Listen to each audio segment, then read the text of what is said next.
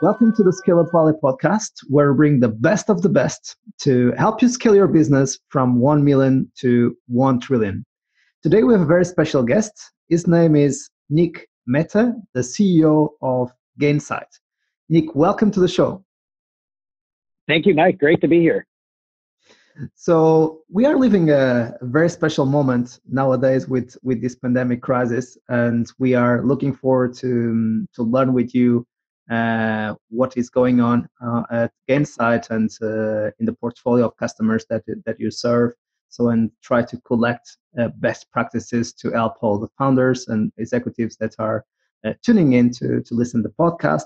But before, uh, you don't need any presentation, but it would be amazing to to get to know a little bit more about your career and how did you end sure. starting up Gainsight and creating the customer success category. So let's start with you. So who is yeah. That's uh, that's a complex question. I'm still trying to figure it out myself but um, the quick quick uh, biographical version is um, uh, uh married for almost 20 years with three kids. Uh, that's kind of the center probably of my story. Um, and um, and grew up in uh, the east coast of the us in pennsylvania. Um, my dad was an entrepreneur. he never had anything big, but had some small businesses and kind of around, you know, grew up around a lot of technology, computers, things like that. And so I kind of was into technology from the time I was a kid. Um, in college, I uh, got invited by a classmate to help co-found a startup in the um, early internet days, the dot com, the first dot com days. So I helped start a company as a co-founder that was in the e-commerce space. And that company actually ended up doing well for a while, but eventually the dot com crash happened and we ended up, you know, selling the business but not making any money. So we kind of that was my first experience of kind of going through a crisis. Um, And then I worked at worked at a large company, um, Symantec, for about five and a half years. I eventually ran a division there, and so I had the experience working at a bigger company. And then I got um, hired to run my first company where I was a CEO of this my last pre prior to Gainsight called Live Office, which was a SaaS business kind of in the cloud. And actually in that business, running it, I learned all about how important existing customers are and customer success and churn and that's actually why I do what I do today. So, but I, we eventually sold Live Office and actually had a good outcome and sold it to Symantec. And then I took some time off, and I've been now doing Gainsight for about seven, a little more than seven years. Well, that's that's pretty amazing. And for uh, the listeners who'd like to to know more uh, about Gainsight and get another perspective on on the scaling up uh, stage of Gainsight, you can also listen uh, previous episode with Alison Pickens, which was the former CEO at Gainsight and right. co-author of uh, some books with you, Nick. Right. So, what are That's some exactly of the books right, that, yeah. that people can can read and and learn more about the customer success category? Uh, yeah, we were really fortunate to uh, help uh, author that um, myself and another executive named Dan Steinman, and then a colleague who's not a Gainsight named Lincoln Murphy we wrote this book called Customer Success, and it was kind of become the standard book for our field. It's um, sold more than 60,000 copies. It's very popular amongst management teams. You can find it on Amazon or other book bookstores, and it's all about basically how are companies that have subscription-based business models refocusing on their existing customers and how do we make sure that those customers are getting the value they were looking for and in that process they stay with you and they grow over time and, and they don't leave you and that topic has been relevant literally the whole the last seven years, but it's probably never been more relevant than right now. Um, exactly. Because obviously, right now, a lot of companies, they're not getting new customers. And so the only thing you can do is keep your customers. So, yeah, that's the book, Customer Success. And then Alison Pickens and I are working on, and we'll be uh, releasing in about May of the second uh, follow on to that first book that's now all about customer success across the whole economy, not just in SaaS businesses, but actually lots of different industries. And then finally, uh, two of our colleagues did a third book called the Customer Success um, Handbook, and that's basically all about the day-to-day practices. If you're a CSM, how do you do day-to-day? So you can look Got for it. that on Amazon as well. Got it. Amazing.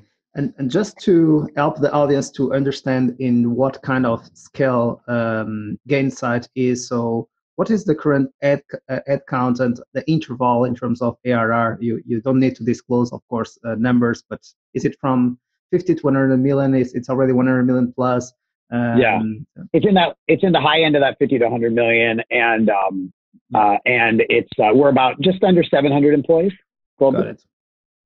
Amazing. And, uh, and and what are some of the, the biggest challenge now to, to scale a, a beast like like this one? So which is quite amazing to to be in this uh, fight to get 200 million and, and start thinking about 1B, which which would be the, the next yeah. big challenge. so the biggest, what are the biggest challenges you mean in scaling? Yeah, yeah, yeah. I, I, I mean, there's so many. It's uh, obviously you could write a whole whole book on that. Um, right. But um, I think just to try to pick some that aren't so obvious, because there's a lot of obvious ones. You know, how do you scale the team? Yeah. How do you scale the culture? Right. Those things are good and important, and uh, but just some some that are a little bit more subtle that I picked up. I think when you think about your actual uh, market, um, what's interesting is there's some businesses where the core market they're in scales up to billions and billions and billions of dollars without any additional stuff, right? Like Got probably it. the ultimate all time is Google AdWords, right? They had a great idea and it's like, yeah, who would, would want pay per click advertising self service online? And that turned into a tens of billions of dollar business without ever getting into um, all the other things they do, like Google Cloud or, you know, self driving cars. Just that core business was really big.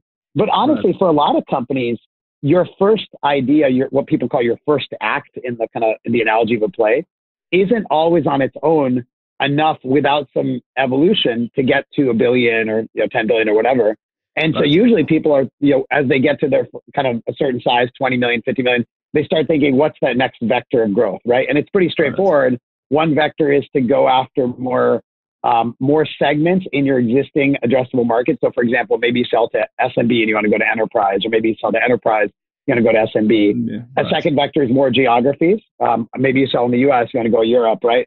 Uh, a third vector is uh, more kind of products uh, to that same buyer.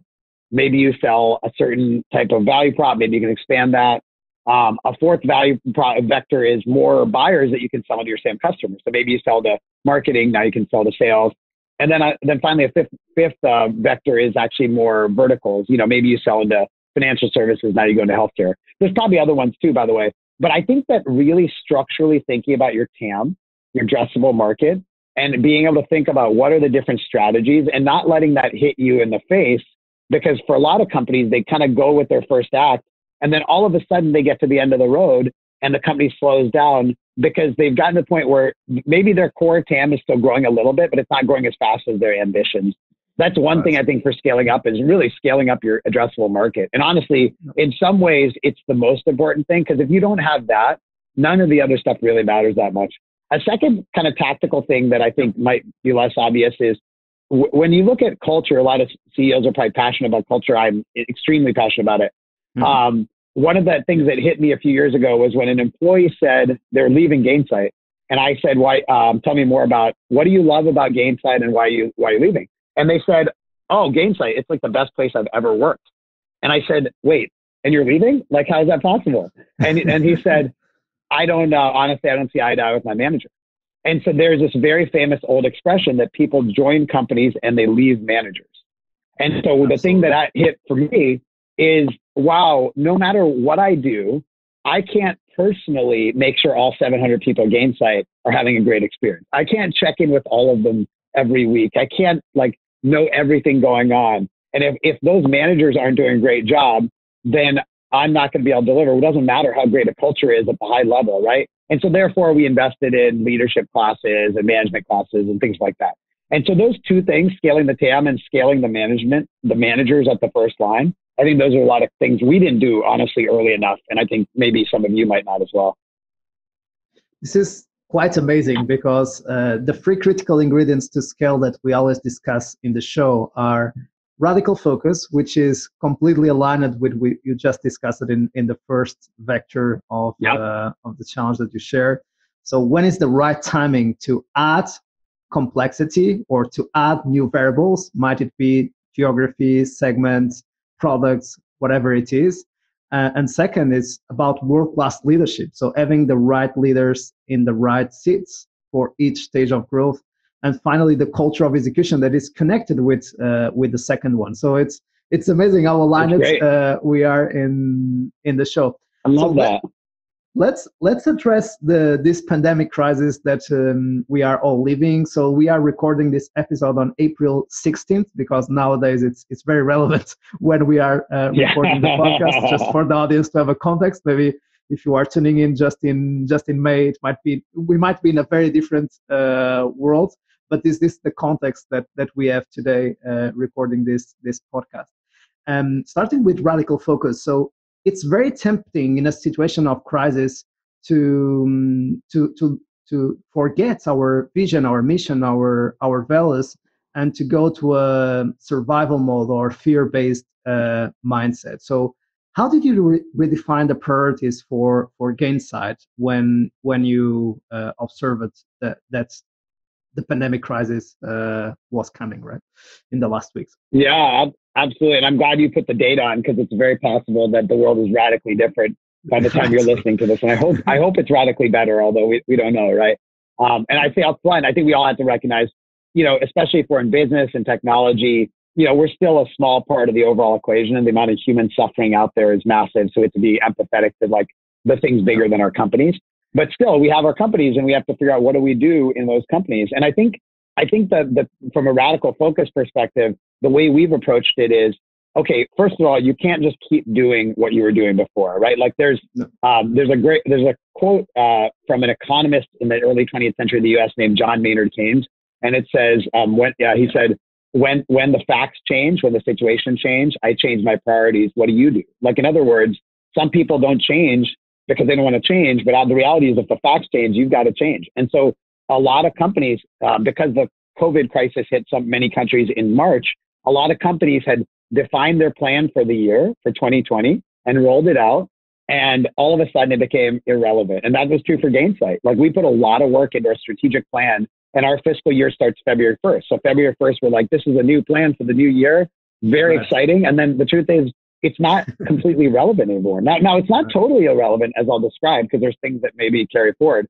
But um, a friend of mine um, said said it well. He said you need to have kind of a going away party for your old plan. You need to say, look, it was a great plan. We enjoyed it, right. but we're going to do something new. And so what we did is we we use um, we we try to put our whole strategy in one page for the employees. It's called one page strategic plan. You can Google it. There's a template for this online.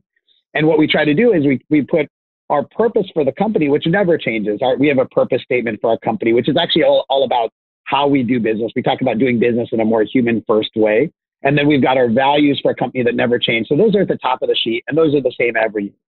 And then we've got our vision for the year and then our priorities for the year, right? That's kind of like the what do we want to accomplish and how are we going to accomplish it? And that's what we changed. So we said, okay, for the vision for the year, the way to answer that question is what does the world need from us right now? Um, and we and how does that help our business, right? And so what we defined is uh, the in our case, right? Uh, you know, we're we're fortunate that I think one of the most important things right now for companies is retaining their clients, Absolutely. and that's actually what Gainsight helps companies do. And so we said our uh, our vision for this year is we want to be able to thrive during these tough times by helping our clients better retain their clients. You know, that's very very simple, right? That's like the world needs that from us right now, and we can help. And so Absolutely. I'd encourage you to, as you think about that mission, vision for the year, what's the thing the world needs from you right now? And I guarantee there's something that you can do. Um, and obviously, some companies are literally they're manufacturers that are becoming mask manufacturers or ventilator manufacturers, right? And that's amazing. That's like the yeah. true true vision. But for all of us, there's something we can do. I know companies have pivoted their product strategy to enable work from home.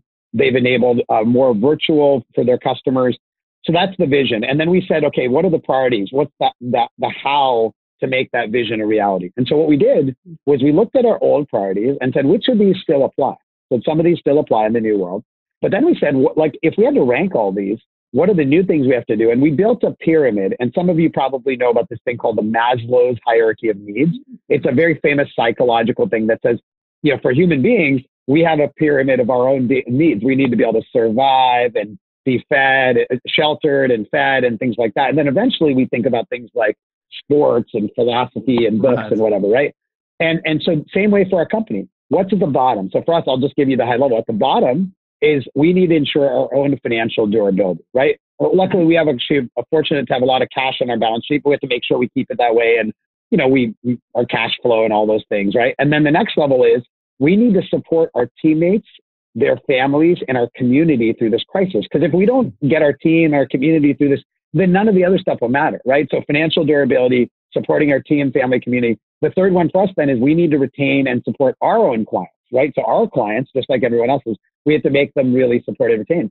Okay, those are the three that are what, what I call survival, right? And then the question is on top of that, how do you thrive? And so then we put in a few other priorities. I won't get into the minutia, but just to get, they all are related to this idea of what does the world need from us right now? So what are the products we need, they need right now? What are the services, et cetera? And we kind of stack them on top. And then we show that pyramid to our employees and say, first, we're going to make sure that bottom happens. We financially durable, support our team, family, community, and, and retain our clients. And then it's like, let's do these new things to help us thrive during this new world. And that, that's basically how we revised our strategy.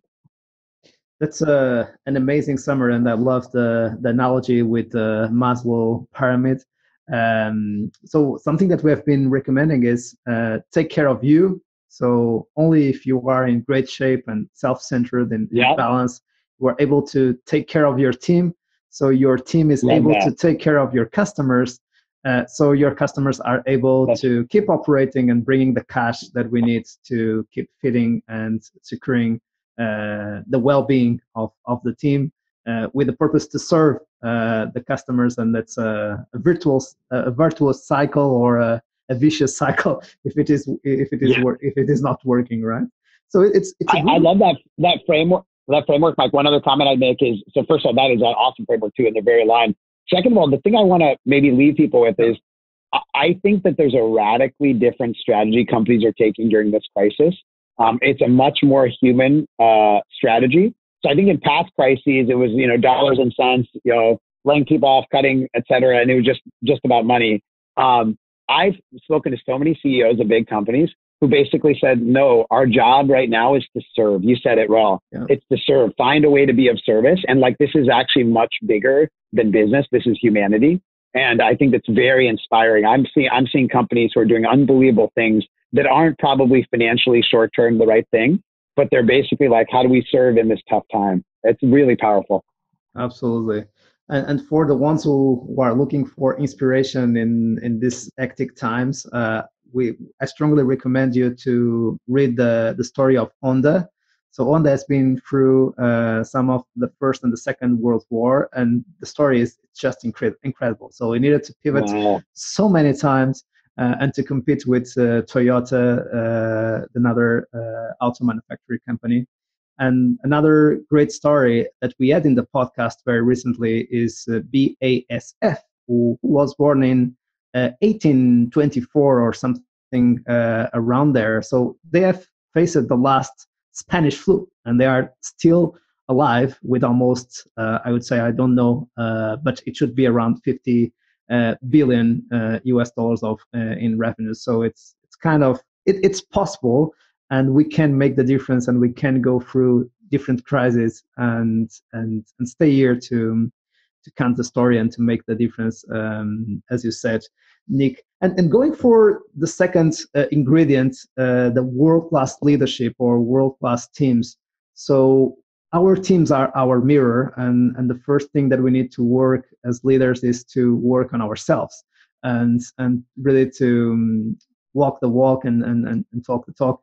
Uh, or walk the talk and um, uh, and in, in that sense sometimes it's very complex to quickly shift from a peacetime mindset to a wartime mindset. Uh, usually, entrepreneurs are much more com- more comfortable in a wartime uh, mindset. Sometimes in the peacetime environment, that's when sometimes some entrepreneurs are not able to scale because it gets too boring for them, and they want to look for problems, and that's why they complicate their own lives when scaling up their uh, their their companies. But sometimes also the mix of the team in wartime and, and peacetime needs to be a little bit different. Maybe some leaders that are less present in in peacetime are now much more present in wartime, and vice versa. So, what are you seeing in terms of structuring the team for those um, crisis times that we are living today? Yeah, and, and you're talking about in terms of communication and things like that, Mike, right? Exactly. Sorry about yeah. the, yeah. complex question. yeah. Yeah, there's a lot, and I, and it's interesting because one one comment I'll make. I think I think there is definitely a good analogy of wartime and peacetime, and a lot of people have talked about that. And if you don't know the original reference, I think it came originally from Ben Horowitz. Wrote wrote this book on. It's called The Hard Thing About Hard Things. It's about being yeah. a CEO during tough times. A very good book. And he talks about wartime CEO. I, I um I think that the framework is good. I do think that, like I mentioned before, it, there may, it may be possible we're, we're seeing a third kind of CEO right now. Um, war is actually implying there's a direct enemy and you're just going to go defeat them. Um, and there is in some way with the virus, but actually in some ways this is some kind of new type of CEO that's like a human time CEO, or there's a better word for it. But I would say that I I challenge us to find something even new. But there's yeah. parts of this wartime that I think make sense. It, you know, a huge thing is communication. So I'm sure if you're a founder, CEO, you've done this already, but your communication should be 10x what it was, you know, a few weeks ago. Um, and it is for me, and I already communicated a ton. And just to give you kind of like the high level on that, what does that look like? So pre-COVID, um, you know, we we I send a um, actually for like last 20 years or so, leading teams every Sunday night I send an email to the whole company that says what are the what's what are the things that they need to know that are happening in the company you know what's a tip that they can have to learn to get better what um, what's happening in my personal life what am i reading what am i watching what's happening with our kids and so this kind of like like message to connect everyone together and i've done it for like literally about 20 years in a row every week and so something I've kind of got that's that's just a natural thing I do. And then every week at our company we do a Monday kind of company meeting, like a quick 30 minute meeting. We've always done that. Um, and I'm in that, although I'm I, historically I wasn't always like front and center in that. I'd be in some and not in others. What I've changed uh, with with COVID is a few things. So number one is that um, weekly meeting. I'm speaking every week uh, for 15, 20 minutes about what's happening in the company because there's just so much happening, right?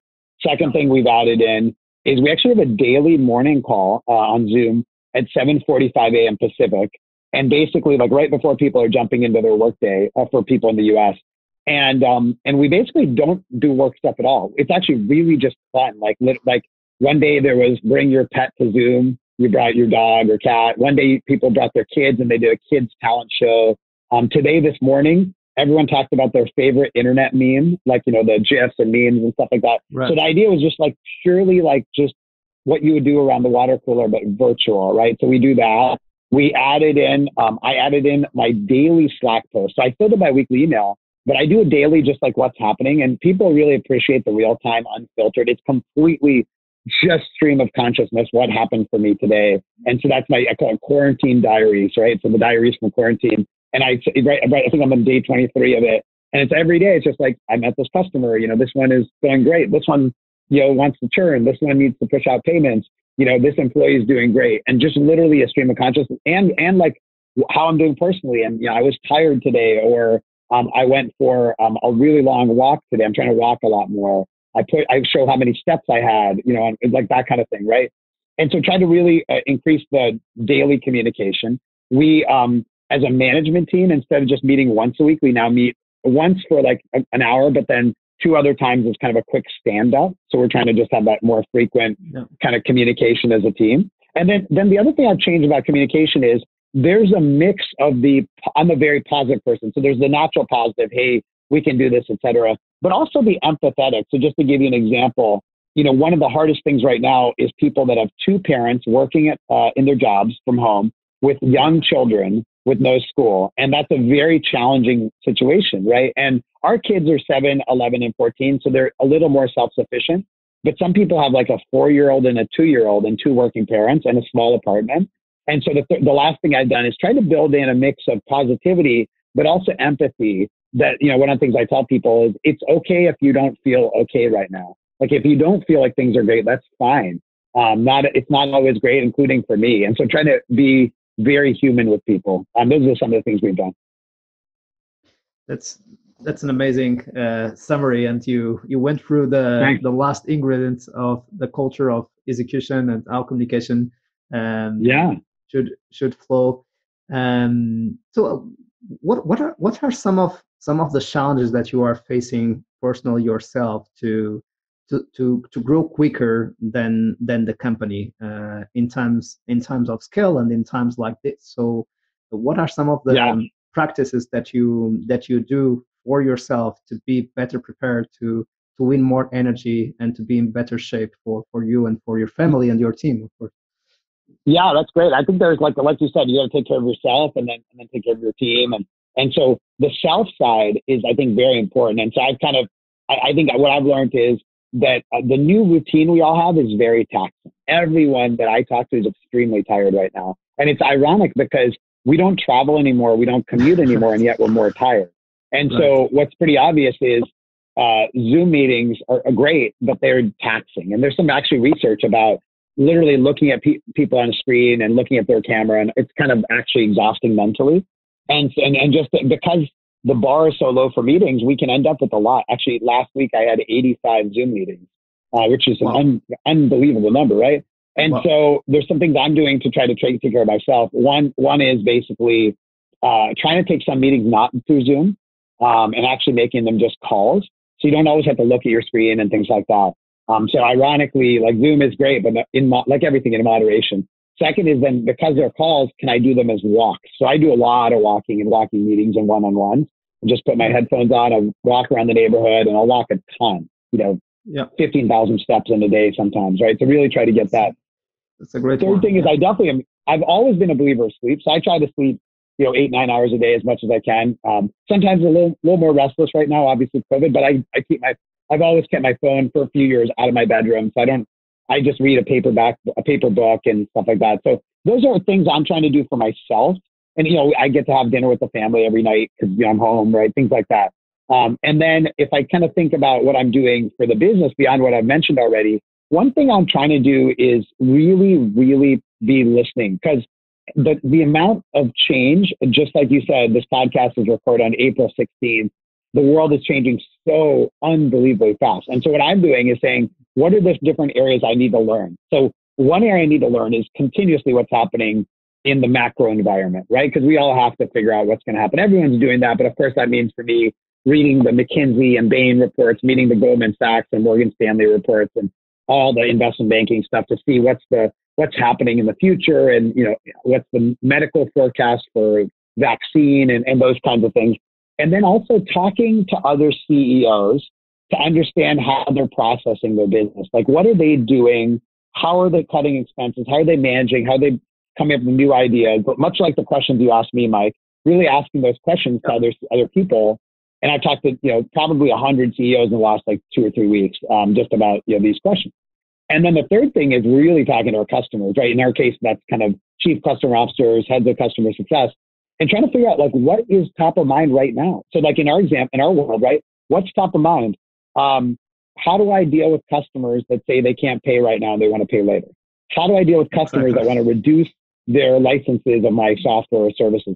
And so I'm learning what's top of mind and I'm going to our product team and our marketing team and saying, can we change our message and our product strategy to be even more relevant? What new products can we offer? What new packages? What new messages? And so really, really listening and, and changing and being willing to change, right? Normally, I think as a CEO, if you change a lot, it's a liability because you got to be consistent and focused. But I think right now, honestly, if you're not evolving and adapting, it's very, it's a scary situation. Now, you don't want to change every day and things like that, right? but you want to actually be learning every single day. So I'm doing an unbelievable amount of in, interaction with other people. That's why the 85 meetings or whatever in a week, um, because I'm trying to understand what's happening and also trying to get the message out about how we can help. It's it's curious to see, and uh, I love the customer success category that you have created and that you have raised awareness across all industry. Um, because there is a huge temptation in a in an industry that um, needs growth, that needs to scale to to, to scale two or three x every single year. Uh, it's very tempting to always look for new customers and uh, attract new customers at uh, any cost and forgetting yeah. Uh, about the current uh, customer base. And it's curious to see across some some leaders that uh, they are a little bit confused and, and uh, frustrated that they are not able to acquire new customers and they believe it's it's it's still not their job to take care of the current customer base so th- this is something that should be done in any way i'm, I'm not sure if i'm able to explain myself uh, clearly but what i what i want to say is they believe that the real job is about attracting new customers, not about taking care yeah. of the current customers. That, that, that's what I wanted to say. And now they even focus more themselves more on attracting new customers and finding ways to grow in this challenging um, environment. Any any message for those kind of leaders who are a little bit frustrated with new business uh, on the way that they can get excited about taking care of the current customer base and finding out opportunities to grow uh, in the in their customer base? Yeah, absolutely. And by the way, I completely understand the psychology. Like um, historically, people would say sometimes that CEOs are either product oriented or sales oriented, right? And so some right. people are really passionate about the product and some sales. And we've always advocated there's a new third kind of CEO that's customer oriented, right? And that's that's and that's you know you really have to be all three. Um, you have to be able to balance that. But I think you're totally right. Out of practical necessity, what's happening now is you, it's harder to get new logo sales. And so if you're customer oriented, you can keep your customers, but you can also sell more to them. I mean, there's customers right now who are growing in your base and that'll buy yeah. more, but also where they want to consolidate spend. And maybe you have multiple products and they're using one of them. But if they can do all your products, they can cut out some other vendors. That's happening right now. And you are either on the positive side of that, where you're going to help people reduce spend, or you're on the negative side, where they're going to cut you out. And so I think CEOs are doing this kind of almost out of necessity, whether that's like the nature or not. What, one of the examples, just to show you, we did a webinar last week with chief revenue officers who, again, historically would focus on new sales. And it was all about how sales teams can focus more on their installed, their existing customers, right? And we had the CRO of Dropbox and another company called Flexera, and they were presenting about how they're just focused on their existing clients now, like a huge, huge focus. Now, for CEOs, like the question is, well, how do you do that? What do you do to like change that mindset? I think uh, there's some practical things you can do. One is you can tell your engineering and product team the job right now is in, is renewals and retention. So how what do we need to do? Talk to CS and like prioritize the things that are, re- are going to help renewals and retention. Like if there's a big customer and it needs an integration, let's just go build it right now, right? Really focusing on that. I've been trying to do that in our own business, right? A second thing you yeah. can do is put your personal time in so really try to actually get connected to the executives at your clients. And often if you're the CEO, you have more of an ability to do that with your team. So how many of those are you doing? I, I do like 20, 30 of these calls a week. And so how many of those are you doing right now to stay connected with your clients at the exec level? Uh, by the way, it's easy to connect with people right now because before you even get into business, you can just talk about what are you doing for COVID, right? It's a very natural discussion, but then you can easily get into the business side of it. And so you can help personally. You can help with the prioritization. You can help with the message. Um, and by going back to that pyramid I drew, right, you, you notice that I said financial durability, support our team, and then keep our clients, and then new sales, right? And if you release something similar to your company, saying that first we got to keep our clients and then we can get new ones, that'll help really re- refocus things. Got it. That's awesome. Nick, uh, we, we came to the last question of the show and uh, one of our favorites uh, ever, sure. which is if you would have the opportunity uh, to meet Nick uh, seven years ago when you started uh, Gainsight, what advice would you offer to your younger self? Oh my gosh, so much. Um, uh, so uh, probably uh, outside, probably invest in Amazon stock because that's gone up more than probably anything during our time frame. So, um, but but if within within Gainsight itself, I'd say that um, this rhythm of of planning uh, and goal setting, it sounds pretty obvious, right? Like, you know, this priority list and stuff like that. Yeah. And it sounds kind of like, in some ways, as a CEO, I find myself thinking early on, oh, well, everyone in our company knows what the priorities are. Like, we all talk about them all the time, right? And probably in the early days, that's true because you're all in one room or there's 10 people or whatever. And it very quickly happens that people don't all understand the priorities and they don't understand what you're focused on. And so we had this period of, of a few years where we were too big for everyone to know what was going on. But somehow I hadn't adjusted to building a rigorous process for goal setting and priorities and planning. And that is to me super important. We have like somebody on our company, on our team, it, the title is kind of business operations. And she basically, like, this is a huge chunk of her job. And she's basically helping to revise the strategic priorities and make sure we're communicating them and make sure everyone's bought in and having a weekly way to re- review them and it sounds like big company stuff, but you'd be surprised how quickly your company needs it. My guess is you know, you're 70, 50, 7,500 employees and, and people are more disconnected than you realize as the CEO. Because in your, your mind, in my mind, it's all very obvious. But to other people, it's not so obvious. And that's the biggest thing I've, I, I wish I had told myself. Love it. Repetition, repetition, repetition. Absolutely. So don't don't assume. Just check that people got it and make them repeat uh, what you have said That's to right. Sure that communication has flown. Perfect. Uh, Nick, thanks so much for making the time to share your experience with us. Uh, and looking forward to having you again uh, later on the show uh, in the post-COVID uh, era. Awesome. Well, thank you so much, Mike. And to you and to everyone listening, please stay safe and all the best to your friends and family during these tough times. Thank you, Nick. And to our community, as, as Nick said, stay healthy. We keep bringing you the best of the best, uh, working really hard and smart uh, to help you have the best methodologies, the best practices, and the best tools to help you navigate this pandemic crisis and scaling up, finding a way of leveraging this opportunity and preparing to, to scale up in, in the post war uh, period. See you soon. Stay healthy.